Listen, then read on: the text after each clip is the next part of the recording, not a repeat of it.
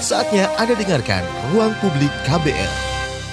Selamat pagi, kita berjumpa kembali dalam ruang publik KBR bersama saya Don Brady dan tema pagi hari ini mengenal manajemen kebersihan menstruasi atau MKM. Saudara, secara global kebersihan dan kesehatan reproduksi tercantum dalam SDGs 2030 pada tujuan 3.7 poin ini eh, menyebutkan soal ketersediaan akses universal terhadap layanan kesehatan seksual dan reproduksi. Ini termasuk perencanaan informasi dan pendidikan keluarga dan mengintegrasi mengintegrasikan kesehatan reproduksi ke dalam strategi dan program nasional. Sebagai bagian dari kesehatan reproduksi, kesehatan menstruasi di Indonesia masih belum mendapat perhatian yang serius dari berbagai pihak. Untuk diperkenalkanlah untuk itu diperkenalkanlah manajemen kebersihan menstruasi atau MKM. Apa itu MKM dan apa pentingnya penerapan MKM? Untuk membahas hal ini telah hadir di studio KBR Nabila Nur Septi AMP Project Officer Dance for Life PMI Kota Jakarta Timur dan juga ada Novianti uh, Agel. Agel. Agel. Oke. Okay. Novianti Agel, Project Officer Setara PMI Kota Jakarta Timur. Selamat pagi, Mbak Novi. Selamat pagi. Apa kabar, Mbak Novi? Luar biasa hari ini. Luar biasa ya. Dan PMI merupakan salah satu anggota dari Jejaring Air Minum dan Penyehatan Lingkungan atau AMPL ya. Dan nanti lewat sambungan telepon kita akan coba telepon Sania Niska, Officer untuk Kesetaraan Gender dan Sanitasi Sekolah di SNF SN NV Netherlands Development Organization sekaligus uh, sekretaris umum di jejaring air minum dan penyetaan lingkungan. Oke, okay, MKM ya, manajemen kebersihan menstruasi. Terkait menstruasi saat ini itu MKM itu muncul atau sudah lama ya, yaitu pengelolaan kebersihan dan kesehatan pada saat perempuan mengalami menstruasi. Bisa dijelaskan MKM ini meliputi apa saja? Mbak Nabila atau Mbak Novi? Mbak Nabila dulu yeah. mungkin.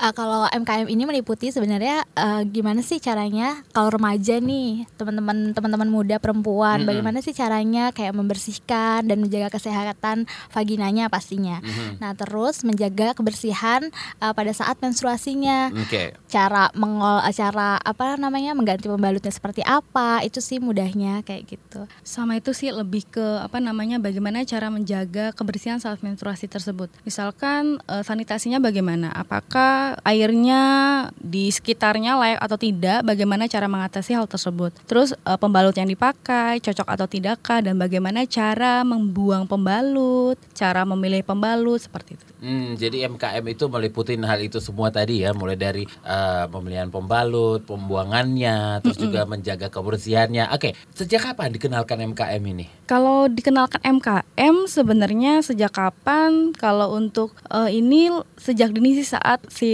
remaja sudah bisa anak atau remaja sudah bisa diajak komunikasi gitu. Terus kemudian jangan saat banyak kan sih orangnya dijelaskan pada saat pas menstruasinya terjadi gitu. Itu sebenarnya dibilang telat ya telat karena karena kita nggak tahu kapan wanita itu menstruasi sebenarnya di jam berapa kapan apakah di sekolah tiba-tiba saat dia menstruasi terus dia nggak tahu harus ngapain dia kaget sebenarnya jadi dikenalkannya sebelum dia masa-masa pubertas sebelum itu dia harus kenalkan bahwa kamu akan mengalami menstruasi mm-hmm. kalau itu terjadi harus bagaimana bukan cuma untuk anak perempuan juga tapi juga bisa uh, dikenalkan dengan anak laki-lakinya juga. Jadi hmm. ketika anak perempuannya menstruasi anak laki-laki harus berbuat apa nih? Apakah tiba-tiba ngejek ih perempuan uh, ih keluar darah keluar darah gitu kan ada yang merah-merah. Jadi sebenarnya anak laki-laki juga harus tahu sih tentang menstruasi ini. Oke berarti sejak mereka eh, belum mengalami menstruasi itu adalah waktu yang tepat? Iya. Iya. Um, SMP SD sekarang sudah ada yang menstruasi. SD sudah ada yang menstruasi. Iya. berarti mulai dari SD sudah bisa diperkenalkan MKM ini? Sudah. iya itu uh, eh, MKM sudah termasuk dalam pendidikan seks sebenarnya. Mm -hmm. dia dalam lingkup pendidikan seks jadi ada seksual namanya dan seksual dan reproduksi bagaimana cara menjaga bagaimana nanti kalau pubertas kamu akan mengalami, mengalami apa itu sudah ada di pendidikan seks dan pendidikan seks sudah dijelaskan harus sebenarnya sejak dini mungkin SD sudah harus dijelaskan. Sudah harus dijelaskan. Oke, mungkin um, kepada perempuan yang mengalami menstruasi sendiri mungkin penjelasannya mungkin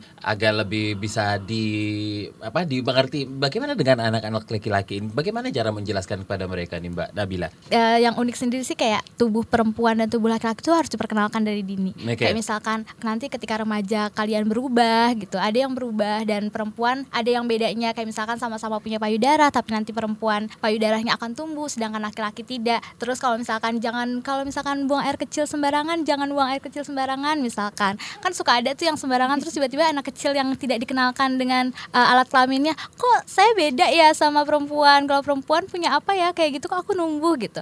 Jadi itu kayak harus dikenalkan kalau itu vagina dan ini penis kayak gitu. Sebenarnya dari kecil itu harus diperkenalkan dan ketika nanti sudah remaja, kalau perempuan itu nanti menstruasi loh. Kalau misalkan nanti ada teman yang menstruasi, lebih baik jangan kayak dibully atau diledek dan itu menjadi hal yang malu gitu sebagai anak perempuannya. Jadinya jarang banget anak perempuan yang takut kalau misalkan beli pembalut ke warung dan hal-hal yang kayak gitu tuh tabu banget, masih tabu. Masih So- tabu ya? Iya. Sama hal itu sih sama pengertian bahwa menstruasi adalah proses yang harus dialami wanita gitu. Misalkan dia mengalami menstruasi eh, di bukan dini, awal misalkan di umur 9 sampai 10 tahun gitu. Banyak mitos Mitos di luaran sana ya? luar sana, Hmm. ih kamu genit ya, mensnya duluan gitu. Dan itu Iya. menjadi hal yang memalukan untuk si perempuan tersebut. Padahal banyak faktor yang eh, membuat perempuan tersebut atau remaja tersebut itu mengalami menstruasi di umur 9 sampai 10 tahun itu gitu. Hmm, Nah di dalam MKM itu, itu akan dijelaskan juga hal-hal Iya, seperti itu. iya. Kenapa bisa mendapatkan menstruasi lebih awal, ada yang lebih telat, kayak gitu. Iya. Itu akan Iya. dijelaskan di dalam itu ya. Iya. Oke, seberapa penting ini eh, diterapkan kepada anak-anak MKM ini? Kalau bagi aku sih penting banget. Penting banget. Penting banget, seribu persen sih penting banget. Oke.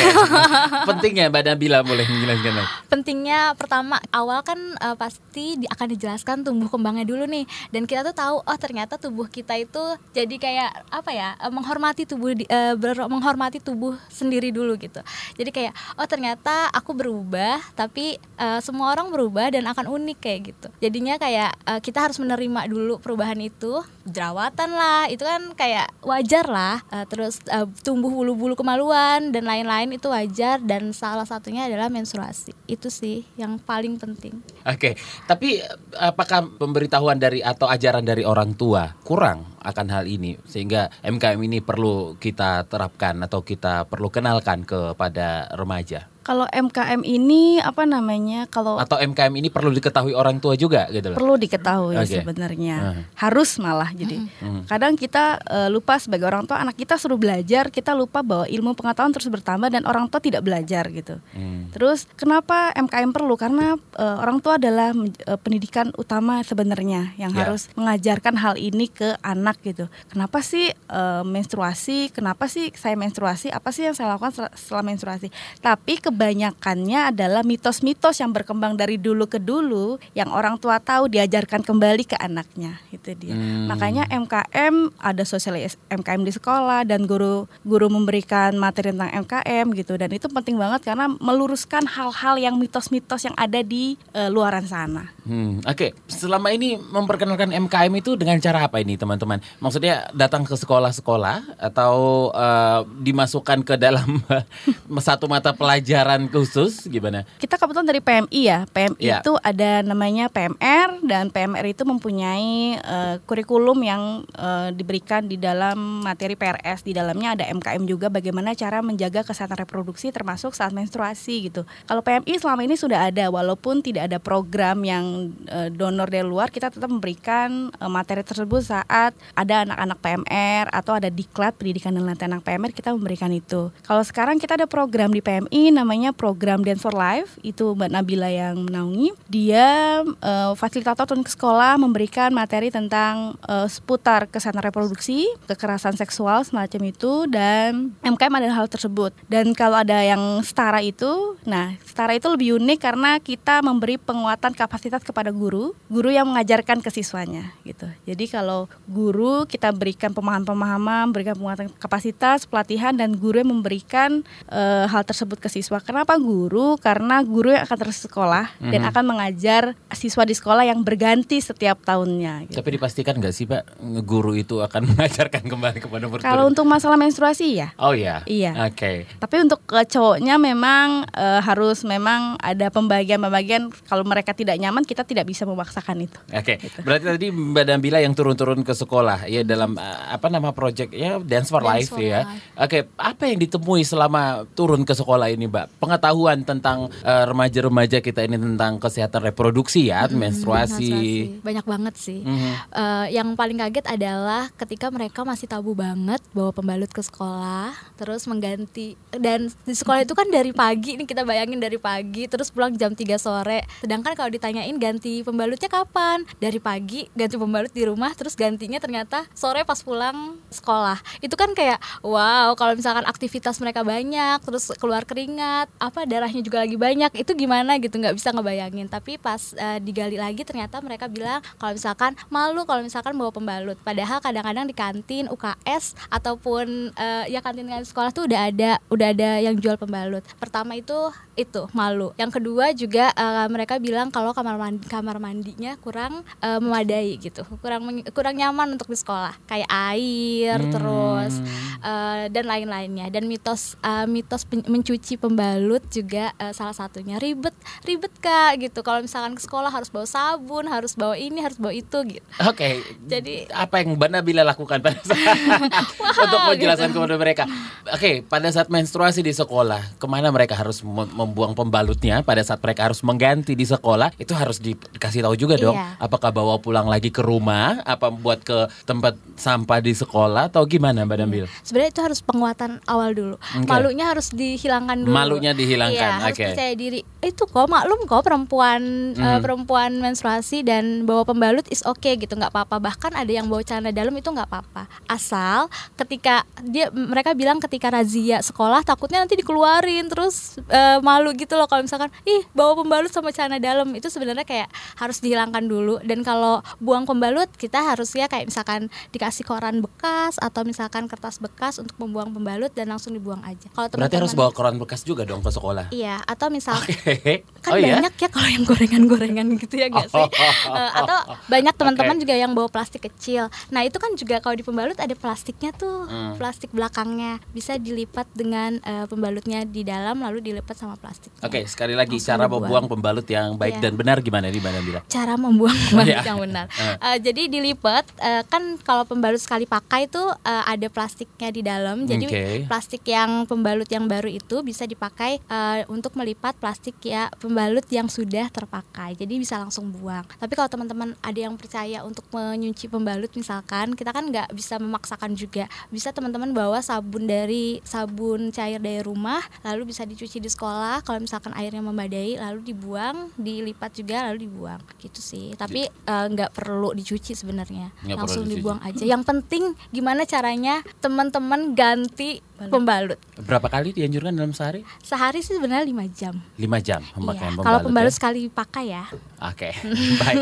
Nanti kita akan ngobrol lebih lanjut lagi dengan Nabila Nurseti AMP dan juga Novianti Agel dari PMI ya. Jangan ke mana-mana, Ruang Publik akan kembali. Anda masih mendengarkan Ruang Publik KBR bersama saya Don Brady dengan tema pagi hari ini mengenal manajemen kebersihan menstruasi atau MKM. Dan saya masih bersama Nabila Nur Septi AMP, Project Officer Dance for Life PMI Kota Jakarta Timur dan Novianti Agel, Project Officer Setara PMI Kota Jakarta Timur. Oke, Mbak Nabila, Mbak Novi, tadi kita sudah ngobrol tentang MKM ini dan em, bagaimana memperkenalkan MKM ini kepada remaja-remaja kita dan sudah seberapa banyak sekolah yang di, di, dikunjungi nih, Mbak Nabila. Dan dan targetnya, oke. Mungkin nggak terhitung atau Iya. lupa gitu. Oke, targetnya sekarang itu SD, SMP atau SMA? Kalau Dance for Life sendiri sebenarnya SMA. Kalau Hmm. setara SMP. SMP. Tingkat SMP. Tapi- Tapi Ah, Tapinya. Tapi berdua nih. Oke, oke Mbak Nabila dulu gimana? Tapi kalau PMI Kota Jakarta Timur sendiri, kalau misalkan dipanggil sama sekolah, ada acara misalkan workshop atau workshop-workshop gitu, kita bisa datang dan Hmm. memberikan informasi. Kalau di PMI kan ada wir eh, ada tingkatan PMR-nya, ada dari SD mula, Iya. terus media SMP dan wira itu SMA. Dan eh, di tingkat wira itu eh di wira di tingkat mula itu sudah diajarkan tentang tumbuh kembang gitu. Jadi di situ juga kamu akan mengalami menstruasi nih diajarkan sudah dari situ. Dan apalagi sekarang kan menstruasi sudah lama-lama itu ya anak SD sudah menstruasi Nah, sekarang. nah itu dia. paling cepat sekarang itu anak SD menstruasinya di umur berapa? Mbak Novi? 9 tahun. 9 tahun. Sembilan tahun itu kelas Kelas eh, tiga, tiga ya. ah, tiga empat sudah Tiga menstruasi. empat kelas tiga SD sudah menstruasi. Kebayang sih ah, dia harus membawa pembalut ke sekolah dan ketemu dengan teman-teman nggak usah teman laki-lakinya, Iya. teman perempuannya sendiri juga pasti akan bertanya-tanya gitu loh. Gimana ini harus menjelaskan ke anak SD yang eh, kelas 3 ya selain eh, tentunya mendapatkan pengertian yang lebih eh, banyak lagi dari orang tua. Jadi ya pendidikan kesehatan seksual dan reproduksi itu penting banget. Mhm, Sebenarnya mhm. itu tuh kan bukan hanya eh, pendidikan tentang di dalamnya bukan hanya seksual dan reproduksi aja, tapi itu dia perubahan dari tumbuh kembang si remajanya itu mereka juga harus tahu dari rumah sih dari orang tua harus dijelasin, lalu guru-gurunya harus memahami juga dan ketika orang tua sudah memahami dan memberikan ke remaja-remajanya, jadi mereka bisa apa ya eh, saling aware gitu ke temennya kalau misalkan eh, sudah mendapatkan menstruasi. Sama tadi yang dibilang Nabila sih bahwa saat si wanita sudah menstruasi dia harus pede gitu. Hmm. Pede menjelaskan kok kamu sudah menstruasi gitu. Jelaskan ya memang sudah saatnya menstruasi gitu. Jadi jangan malu kalau misalkan menstruasi ya di umur 9 tahun memang ya setiap orang unik gitu dan pasti menstruasinya juga nggak nggak bersamaan gitu. Oke. Belum lagi terbentur dengan mitos-mitos yang didapatkan dari orang tua atau Iya. mungkin guru di sekolah gitu ya. teman Teman. Oke. nah, saya nggak tahu di Mbak Nabila atau Mbak Novi yang bisa memberikan tapi pengetahuan seperti apa yang diberikan pada anak untuk mempersiapkan mereka ketika mengalami menstruasi pertama kali nih. Oke, Mbak Novi. Kalau kita sudah menjelaskan kamu akan mengalami menstruasi, terus saat dia mengalami menstruasi, jelaskan eh, bagaimana cara menggunakan pembalut. Bagaimana cara menggunakan pembalut, terus kemudian pembalutnya diganti berapa jam sekali sih gitu kan, 4 sampai 5 jam sekali. Walaupun misalkan di dalam dua jam sudah penuh ya ganti aja nggak apa-apa gitu. Jangan takut sampai kok mahal sih cuma beli pembalut gitu. Ya lebih baik mencegah daripada mengobati gitu kan. Dan kemudian bagaimana cara membuangnya gitu. E, kalau misalkan di apa namanya di e, di sekolah itu nggak ada tempat sampah yang khusus untuk e, pembalut ya bawa plastik gitu, bawa kertas untuk membungkusnya kayak gitu sih lebih kayak gitu. Terus jangan lupa bawa rok ganti sama celana dalam kita nggak tahu apakah menstruasi kita akan tembus atau tidak. Jangan sampai ada tragedi di sekolah, terus tiba-tiba ada teman ngebully, eh itu tuh eh, roknya merah-merah itu sering banget terjadi. Sering banget sih. Dan eh, ya jangan lupa bawa pem- bawa pembalut, Oke. terus bawa celana dalam, terus bawa celana ganti. Dan sekolah juga harusnya mendukung gitu. Kalau di PMI kita sering bilang sama guru di UKS sudah ada apa bapak ibu gitu. Apakah sudah ada rok berbagai ukuran untuk siswa? Buat apa mbak gitu? Ya kalau nanti ada siswa yang tembus itu bisa ditu- eh, dipakai dulu, terus nanti kalau sudah dicuci dikembalikan lagi ke sekolah kayak gitu sih. Sudah banyak sekolah yang melakukan hal itu? Eh, hanya guru-guru yang sering ketemu kita. tapi Semoga eh, makin banyak Tapi eh, di pembina PMR kita ada pembekalan gitu yang yang pernah ketemu kita kita akan memberikan informasi tersebut bahwa eh, men- menyediakan pembalut bukan hanya menyediakan pembalut di UKS tapi juga menyediakan rok untuk anak kalau misalkan anak itu tembus gitu. Oke, tadi kita sudah ngobrolin MKM ini ini akan diberikan kepada siapa saja orang tua, siswa dan juga guru. Pasti beda-beda dong takarannya untuk gurunya seperti apa gitu, orang tua seperti apa, murid seperti apa. Apa yang membedakan ketiga orang ini orang tua, guru dan juga anak, Mbak eh, Nabila? Kalau bagi aku sih hampir sama. Semuanya diberikan eh, apa ya? Diberikan ilmu yang sama. Gak ada bedanya. Tapi bedanya pasti kayak pengertian orang tua terhadap anaknya ketika anaknya bertanya macam-macam kayak mitos gimana sih caranya menjawab mitos-mitos di luar sana kayak gitu itu sih untuk guru dan orang tua jadi jangan sampai orang tua dan guru memberikan mitos lagi kepada anak-anak yang akan dibawa sampai Nanti anaknya lagi hanya Diturunkan ke- lagi kan? eh, nggak hanya ibu guru dong, bapak guru juga Iya dong. dong, bapak guru Oh, juga. nggak juga. Laki eh, teman-temannya yang laki-laki. Jadi kalau workshop bukan hanya anak perempuannya aja nih, tapi anak laki-lakinya harus diikutkan. Terus jadi penasaran termasuk gak sih eh, pengajarannya diberikan apa namanya pada saat perubahan mood? Koreksi saya kalau salah. Kalau pada saat wanita itu menstruasi mungkin ada perubahan mood. Anak ke 9 tahun perubahan mood apa yang biasa mereka alamin Mbak Nabila Mbak Nabi? Sebenarnya kan ada ada perubahan dari fisik sama psikisnya nih. Kan Oke, kadang-kadang oke. kalau misalkan eh, mitosnya kan, ih sukanya marah-marah, Nah, terus sensitif kalau disenggol. terkena mitos, Ayo, oke. singa gitu, ah, gitu kan. Mungkin karena memang sedang luruhnya dinding rahim, jadi agak sensitif mungkin kan. Oke. Eh, tapi sebenarnya itu mitos sih. Eh, jadi bisa kalau sakit memang sakit karena luruhnya dinding rahim is okay dan uh, sakit itu juga bukan berarti kalau misalkan dia punya penyakit jadi itu wajar perempuan kalau lagi menstruasi sakit tapi kalau untuk marah dan lain-lain mungkin itu uh, tergantung uh, masing-masing ya emosinya masing-masing tapi jangan terbawa mitosnya juga oh gue lagi dapet nih jadinya harus marah-marah kayak gitu terus diterapkan tiba-tiba ke diri sendiri gitu Kesempatan dong itu udah banyak Iya. berarti. Oke. Berarti saya tadi ngemakan mitos juga tadi. Mitos-mitos apa sih yang paling banyak berkembang di masyarakat kita soal menstruasi ini? Uh, Mbak Novi atau Mbak Nabila nih. Banyak banget emang Banyak. tapi yang oke, top 5. top five wah jangan minum es saat menstruasi Jangan minum es saat menstruasi. Oke. Tapi bisa aja. Bisa bisa itu kan nggak ada kulkas di dalam perut nggak jadi batu darahnya Bukannya jadi membuat beku Enggak. darahnya Enggak. karena es? Enggak, ya? Enggak. Itu beda. dong Beda. Itu yang Mitos. pertama. Yang kedua, jangan keramas jangan keramas pada saat menstruasi. Tujuh hari nggak apa keramas ya? loh. Tujuh hari gak keramas. Wow. wow. tapi ada tetap kita kita kan di Jakarta gitu ya terus tiba-tiba ada eh, jangan tidak boleh keramas saat menstruasi ada terus ada tunjangan kita wow masih ada gitu Masih ada. masih ada Itu yang kedua, yang ketiga. yang ketiga jangan buang pembalut buang pembalutnya harus sampai rumah di rumah itu benar-benar asli Eh, ada. aku juga bingung Itu itu gimana gimana? jadi Tadi saya makanya tanya itu bisa dibuang di sekolah atau disimpan dulu sampai di rumah gitu? bisa bisa kok di mana aja asal ada tempat sampah iya Iya ya.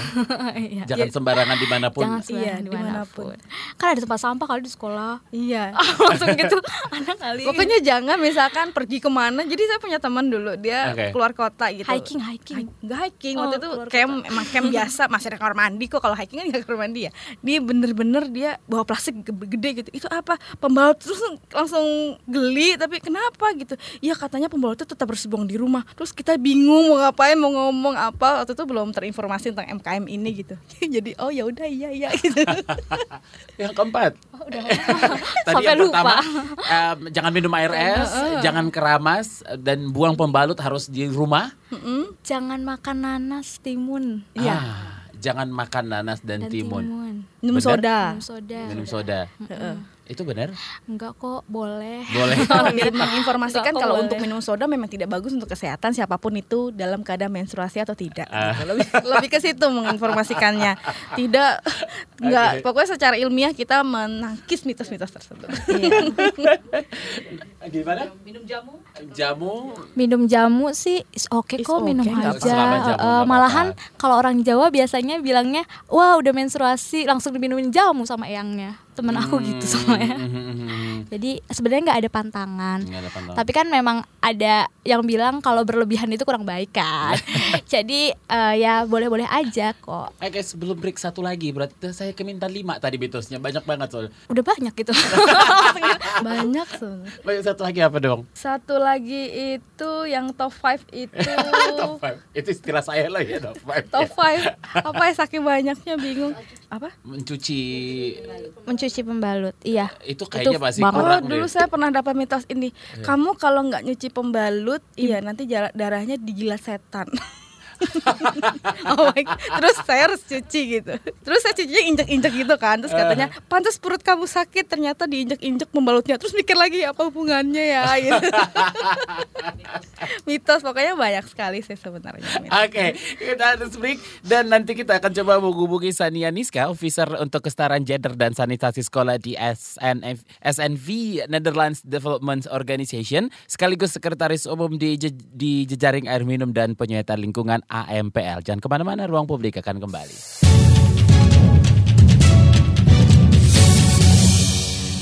Anda masih mendengarkan Ruang Publik KBR bersama saya Don Beredi dengan tema mengenal manajemen kebersihan menstruasi atau MKM. Dan saya masih bersama Nabila Nur Septi AMP, Project Officer Dance for Life PMI Kota Jakarta Timur dan Novianti Agel, Project Officer Setara PMI Kota Jakarta Timur. Mbak Nabila, Mbak Novi, kita sudah terhubung dengan Sania Niska, Sekretaris Umum di Jejaring Air Minum dan Penyihatan Lingkungan atau AMPL. Mbak Sania, apa kabar? Halo. Halo, baik Mas.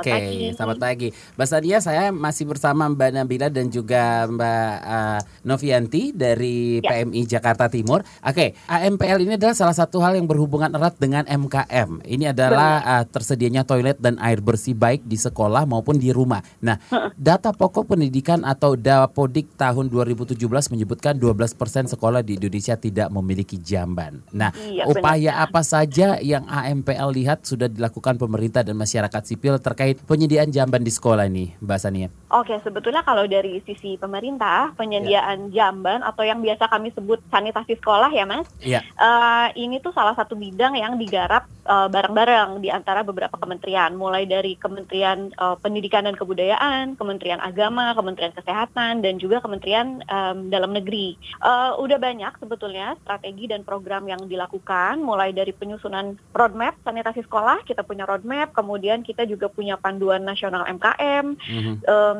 kita juga punya strategi sanitasi sekolah, eh, bahkan Kementerian Pendidikan dan Kebudayaan sudah memberikan stimulan jamban sekolah untuk sekolah percontohan, Mas, Hmm. Eh, untuk memicu sekolah-sekolah lain supaya bisa mencontoh jamban di sekolah yang baik itu seperti apa. Kemudian em, kita juga ada pelatihan dan pendampingan langsung ke sekolah dan eh, madrasah gitu. Kalau misalnya dari masyarakat sipil sendiri, em, salah satu contoh praktik baik nih di dampingan kami itu ada salah satu yang komite sekolahnya menciptakan gerakan seribu setiap Jumat. Jadi Mhm. murid dan orang tua muridnya itu mereka berkontribusi em, seribu rupiah saja setiap Jumat untuk patungan. Jadi mereka patungan membangun jamban sekolah yang em, lebih baik gitu. Hmm, Oke, Mbak Sadia tahan sebentar kita ada penelpon dari Pak Angga di Kulukut. Pak Angga silakan. Selamat pagi. Ini yang saya tanyakan yang tentang yang tadi ya tentang eh, tidak boleh keramas pada saat Mitos sedang pada saat menstruasi. Oke. Itu sebabnya kenapa kalau keramas itu nanti akibatnya apa sih? Oke, baik. Terima kasih aja terima kasih. Selamat pagi. Selamat pagi. Oke. Mbak Sadia tadi kita sebelumnya membahas tentang mitos-mitos pada saat menstruasi. Dijawab sekarang Mbak Fit apa nanti aja? Oke, silakan Mbak Novi, Mbak. Terima kasih Pak. Angga. Iya. Em, jadi kalau misalkan nggak ada penyebab apa-apa sih kalau nggak keramas atau keramas. Eh, dan kan mitosnya di sana kalau misalkan eh, takutnya katanya kalau keramas pori-pori terbuka Em, setiap hari walaupun kita nggak menstruasi pori-pori juga terbuka sih ya. Oke. Jadi nggak ada nggak kalau keramas tidak akan ada penyakit sih sebenarnya. Jadi kenapa harus keramas? Ya karena ketika menstruasi kita juga harus bersih dong Eh. gitu. Dan tujuh eh, kalau ketika perempuan menstruasi lima hari sampai 8 hari itu, wow takutnya kan ada kuman malahan adanya tak, tak- ditakutkan ada kumannya di rambut, terus ke orang lain juga eh, jadi negatif, jadi bau dan lain-lain. Apalagi Hmm. teman-teman di sekolah kan kayak gitu. Jadi kalau ada penyebab apa sih nggak ada apa-apa. Hmm, Terus kalau kita tanya kenapa nggak boleh keramas, ya kata ibu nggak boleh keramas aja dan, dan ternyata remaja tersebut tidak menanyakan secara kritis. Kalau kata ibu ya udah nggak usah- nggak boleh keramas, kenapa? Ya udah nggak boleh keramas aja, ya udah gitu. Iya. Jadi kadang-kadang kita tanya, eh dianya malah itu nggak tahu Oke. juga kenapa. Jadi intinya itu mitos ya. Terus Ya kalau memang mau waktunya keramas ya keramas Iya, lah. keramas kan nggak satu jam sekali keramas. Iya benar, betul betul. Oke, kita kembali ke Mbak Sadia. Mbak Sadia, Iya. Oke, mengapa MPL ini fokus pada kesehatan menstruasi dan eh, seperti apa MPL melihat kesadaran masyarakat terkait kesehatan menstruasi terlepas dari boleh enggaknya keramas ya Mbak Sania ya? Gimana? Em, ya sih saat ini sih kami em, dari jejaring merasanya bahwa menstruasi dan eh, MKM-nya itu sendiri masih dinilai tabu ya nggak sih masih banyak banget Hmm. masyarakat yang nggak mau tuh diskusi tentang topik ini begitu kita buka topik ini orang-orang langsung aduh ngapain sih mbak gitu itu kan urusan eh, pribadi gitu nggak Mhm, usah lah mhm. dibahas-bahas iya nggak usah lah dibahas-bahas di publik misalnya gitu padahal eh, MKM sendiri tuh erat banget kaitannya dengan aspek kesehatan pastinya terus aspek pendidikan, sosial, kesetaraan gender, bahkan sampai ke isu lingkungan gitu. Jadi em, kita dari jejaring melihat bahwa pelaksanaan MKM yang sesuai standar ini em, sangat berpengaruh ke peningkatan derajat kesehatan eh, perempuan dan anak perempuan. Oleh karena itu memang beberapa, beberapa tahun terakhir um, salah satu fokus advokasi kami adalah topik uh, MKM ini gitu Mas. Hmm, Oke, siapa saja yang tergabung dalam jejaring AMPL ini, Mbak Sania? Um, jejaring AMPL sendiri kan um, sesuai namanya dia wadah berjejaring ya Mas ya bagi Mhm. penggiat sektor air minum dan sanitasi di Indonesia. Gitu saat ini yang aktif bergabung ada kementerian dan lembaga pemerintah, ada juga lembaga donor, ada organisasi non profit NGO Mas dari lokal dan internasional, ada media massa dan juga perusahaan swasta yang eh, biasanya CSR-nya di bidang air minum atau sanitasi gitu. Hmm, Oke, nah AMPL sendiri apa saja bidang kerjanya dan aktivitas terkininya apa? Fokusnya kami sebetulnya sebagai wadah berbagi informasi, kemudian ada penguatan kapasitas, kemitraan dan advokasi, mas salah satunya MKM ini. Kemudian aktivitas terkini kami akhir bulan Mei kemarin Mhm. itu kami merayakan Hari Kebersihan Menstruasi Sedunia. Jadi Ya. peringatannya ini um, global di Indonesia sudah kali ketiga, jadi tahun ketiga dan merupakan kolaborasi dari anggota jejaring AMPL sendiri, gitu mulai dari uh, UNICEF, ada UNICEF, ada Plan Internasional, ada SNP, SIMAFI, GIZ, uh, WVI, kemudian didukung juga oleh forum-forum remaja dampingan kami dan uh, beberapa kementerian, Hmm. gitu. Oke, Mbak Sadia, apa saja Hmm. sih sebenarnya PR yang masih harus diselesaikan terkait Cash Pro ini khususnya kesehatan menstruasi? PR yang paling utama sih menurut kami adalah keterbukaan informasi tentang MKM ya, Mhm. gitu. Jadi em, kita harus lebih terbuka untuk berdialog tentang topik ini karena kan menstruasi proses biologis yang normal gitu ya mas. Mhm. Eh, semua perempuan akan mengalami dan kami saat ini sedang berusaha memecah eh, ketabuhan ini gitu. Oke. Kemudian eh, PR yang kedua eh, sarana dan prasarana sanitasi baik di sekolah maupun di eh, rumah. Tadi kita bahas ya salah satu cara membuang eh, pembalut kan pastinya di tempat sampah tertutup. Mhm. Nah, em, nggak semua sekolah juga gitu punya tempat sampah yang tertutup eh, sehingga mungkin anak-anak perempuan juga ragu untuk buang pembalut bekasnya dan mereka memilih untuk dibawa ke rumah aja gitu. Jadi sarana dan prasarana sanitasi masih jadi PR Eh, dan yang terakhir sih kami rasa adalah kapasitas dari eh, pemangku kepentingan gitu. Jadi bukan cuma pemerintah tapi juga eh, guru dan orang tua tentang topik MKM ini Hmm, gitu. Oke, Mbak Sania nih, salah satu Hmm. hal yang sulit dilepaskan dari menstruasi ini ya itu masih masifnya penggunaan pembalut sekali pakai dan Ya. ini menjadi concern tersendiri terkait limbahnya nih Mbak Sania. Apakah Iya. ada jejaring AMPL yang meneliti soal dampak penggunaan pembalut sekali pakai terhadap lingkungan? Em, dari kami sendiri sih belum ada penelitiannya, tapi ada penelitian global yang kami gunakan sebagai bahan em, edukasi gitu ya. Mungkin Mbak Novi dan Mbak Nabila terbayang lah ya sebagai ilustrasi kita kita setiap bulan itu satu perempuan bisa pakai kira-kira berapa ya 10 sampai 20 pembalut lah ya Mhm. se- selama 5 sampai 7 hari 20 pembalut per bulan kemudian kita akan menstruasi selama 30 tahun gitu ya Hmm. selama hidup kita nah satu pembalut sekali pakai itu baru bisa terurai sempurna 500 tahun mas Wow. gitu jadi kebayang nggak sih jumlah sampahnya Mhm. eh, dari pembalut sekali pakai yang digunakan perempuan ini dan pembalut sekali pakai itu memang masih yang mayoritas ya produk menstruasi yang eh, paling banyak digunakan saat ini Dan paling praktis. Ah, sebetulnya iya sih. Ada beberapa produk lain memang, tapi iya sih, ya mungkin paling praktis dan sebetulnya karena dia paling mudah paling mudah didapat gitu ya di warung-warung kita bisa beli Oh, gitu. Relatif harganya terjangkau, ada berbagai jenis, berbagai merek. Eh, jadi mungkin memang dianggap yang paling praktis. Tapi sekarang udah banyak banget loh Mas produk-produk menstruasi alternatif gitu. Oke, baik. Kalau misalnya mau mengenal lebih jauh gitu. Nah, mungkin em, ini sekaligus aku jenis-jenis pembalutnya dari Mbak Nabila atau Mbak Novi aja. Oke, ada masukan mungkin dari Mbak Sania sendiri soal pembalut Hmm. ini. Kalau dari jejaring sendiri, Hmm. eh, mitra-mitra kami sih sekarang yang kami promosikan itu ada pembalut sekali pakai, pembalut pakai ulang. Pembalut pakai ulang itu yang bahannya kain ya, katun. Kemudian ada juga tampon. Mhm. Eh, dan yang paling terbaru nih sebetulnya menstrual cup cup eh, menstruasi ini dianggap yang dampak lingkungannya paling minimal karena Hmm. kita hanya butuh satu menstrual cup selama 10 sampai 12 tahun dengan Oke. dengan meto- metode membersihkan yang eh, baik gitu ya. Tapi ya banyak sih tantangan menstrual cup ini baik dari em, ekonomi, sosial, budaya di Indonesia gitu. Cuma eh, intinya sih kami eh, ketika mengedukasi masyarakat, kami menjelaskan beberapa pilihan produk menstruasi dengan pro dan kontranya supaya masyarakat bisa punya pilihan gitu. Baik, Mbak Sania terima kasih atas waktunya. Siap. Oke, sama-sama. Oke, terima Ya. kasih Mbak Sania. Ya. Selamat pagi. Oke, itu dia tadi Sania Niska, Sekretaris Umum di Jejaring Air Minum dan Penyihatan Lingkungan AMPL. Dan nanti kita akan bacain beberapa WhatsApp yang sudah masuk di 081211888181. Jangan ke mana-mana, ruang publik akan kembali.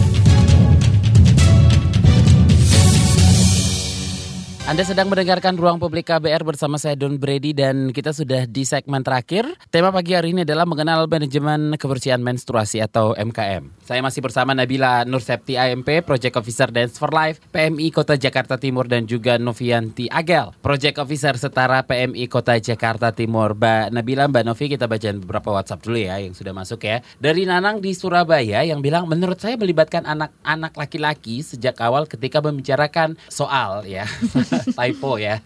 Soal kesehatan menstruasi ini juga penting agar mereka pun paham dan tahu harus memperlakukan teman-teman perempuan mereka yang sedang mens. Dan ketika dewasa dan jadi pengambil kebijakan mereka sudah punya perspektif Oke, selama ini eh, anak-anak laki-laki remaja laki-laki ini sudah mulai bisa menerima ya Mbak Iya. Nabila ya. Pokoknya setuju banget Setuju sama banget. WhatsApp setuju banget Eh, karena ternyata pas kalau kita turun ke sekolah juga banyak anak laki-laki yang awalnya guru-guru tuh bilangnya kayaknya anak laki-laki nggak perlu dilibatin ada beberapa guru yang kayak Masih gitu loh ya. masih ada tapi ternyata pas dilibatkan mereka banyak yang sudah tahu kalau menstruasi itu apa malah lebih tahu daripada perempuannya Oh. tidak malu-malu malah itu loh kak aku pernah disuruh sama mama aku beli pembalut ini Nah. terus pembalut itu ada sayapnya ada yang enggak wow itu langsung kayak wow good job maksudnya kayak oh sudah tahu berarti mereka harus sudah tahu dan memperlakukan ya bener banget yang tadi kata Mas Nanang memperlakukan perempuan nanti akan seperti apa Ya, kayak betul. gitu Tapi kalau yang nggak tahu di- pernah ada kejadian disuruh beli pembalut, beli pembalut iya. Terus dia nanya ukurannya apa? Eh Bapak XL itu bukan pembalut, itu diapers.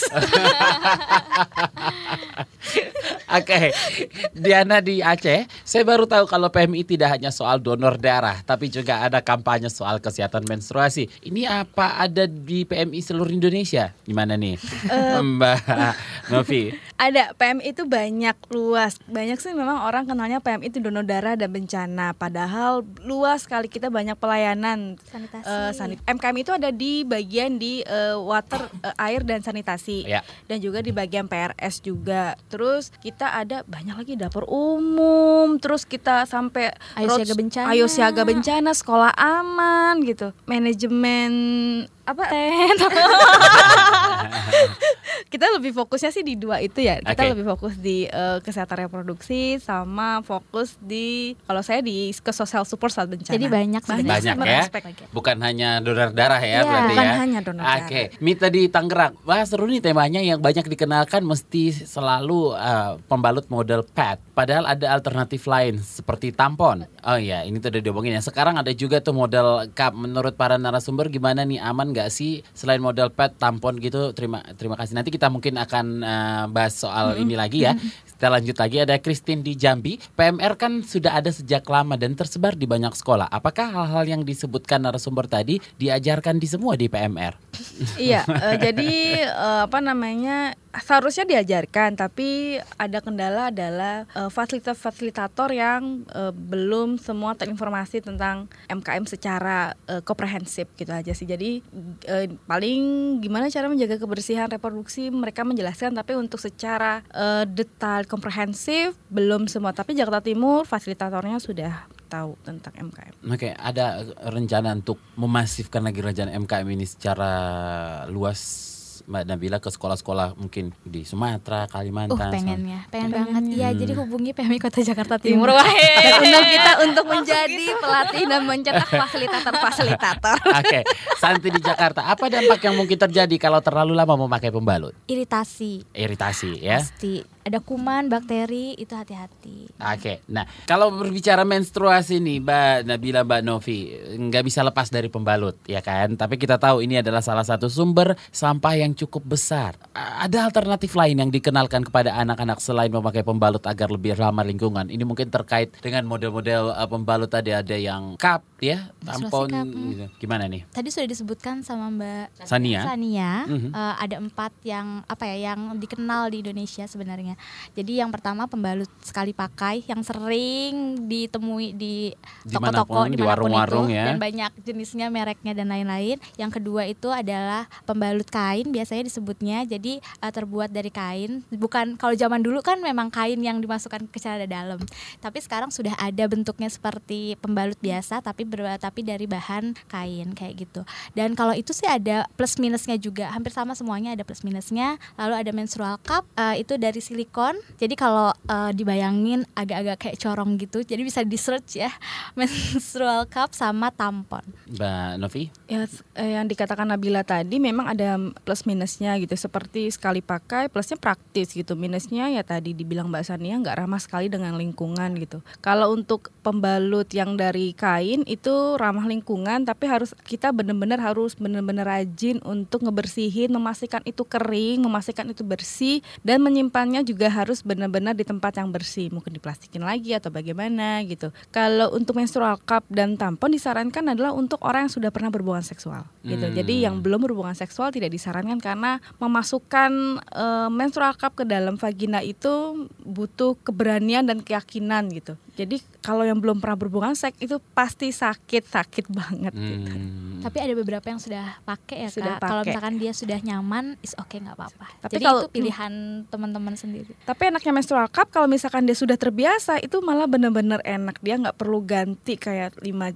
jam sekali gitu. Jadi eh, dia nyucinya juga gampang sih. Di, di em, nyucinya tuh kalau di toilet tinggal disiram air, terus ya sudah gitu. Tapi kalau misalkan mau higienis paling malamnya aja gitu. Nggak kayak harus eh, sekali pakai ya eh yang yang ulang itu kan harus cuci dulu. gitu. Mhm, mhm, mhm. Oke, em, saran dan prasarana pendukung seperti apa yang harus tersedia agar kesehatan reproduksi anak tetap terjaga nih? Siapa nih? Mbak Nabila mungkin dulu. Kalau aku sih pertama sih edukasinya dulu. Hmm. itu banget ya. Jadi kayak aware-nya dulu semuanya harus aware. Laki-laki, perempuan, guru, eh, orang tua dan lain-lain itu harus aware. Yang kedua itu eh, tadi pengadaan pembalut kalau misalkan di sekolah, terus pengadaan tadi juga kamar mandi eh, yang baik, tempat sampah dan lain-lain. Tempat sampah yang tertutup ya? Iya. Tadi Mbak Sani Biar- juga ngomong. eh, Biar nggak malu biasanya Mhm. kayak gitu sih. Oke, Mbak Novi?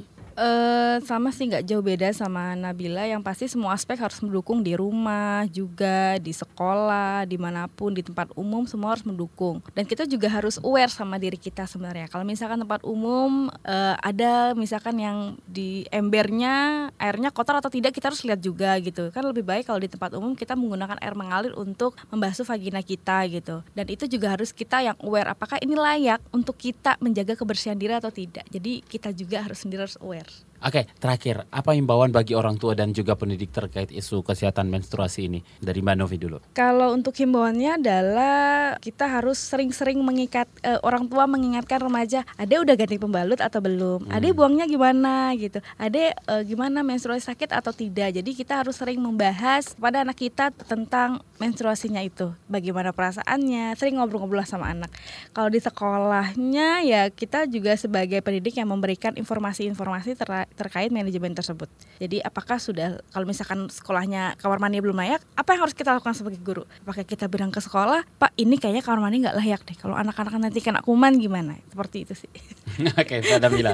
Kalau aku sih tambahan dari Kak Agel, tambahan eh, dari Kak Agel kalau misalkan lebih ketika orang tua nggak berani nih atau guru nggak berani eh, memberikan apa ya memberikan informasi kepada murid-muridnya bisa nih memanggil layanan-layanan yang memang bertanggung jawab. Jangan sampai eh, anak perempuan search eh, terus mencari informasi yang tidak bertanggung jawab dan mitosnya banyak itu malahan jadi bumerang lagi. Jadi bisa memanggil puskesmas banyak kok udah banyak terus eh, layanan-layanan yang terkait isu-isu yang terkait, layanan yang terdapat isu terkait. Lalu untuk uh, remaja laki-lakinya juga uh, harus uh, apa ya, lebih apa? Mencari tahu juga Mencari tahu yang juga, pasti juga, iya, jangan juga sampai ya. membuli uh, teman perempuannya kayak gitu. Oke, baik. Terima kasih Mbak Nabila, Mbak Novi, terima kasih. Oke, sosial media untuk mencari informasi seputar uh, MKM ini bisa cari tahu di mana? Kalau di uh, PMI sendiri at Instagram at Mhm. youth, youth center Youth Center. PMI Aha. Jaktim. Oke,